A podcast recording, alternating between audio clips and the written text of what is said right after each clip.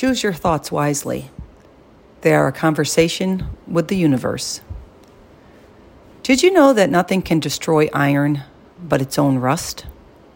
Likewise, no one can destroy you, but your own mindset can.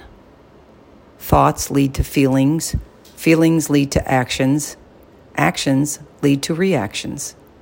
In other words, it all begins in your head. Control your mindset or your thoughts, control the outcome.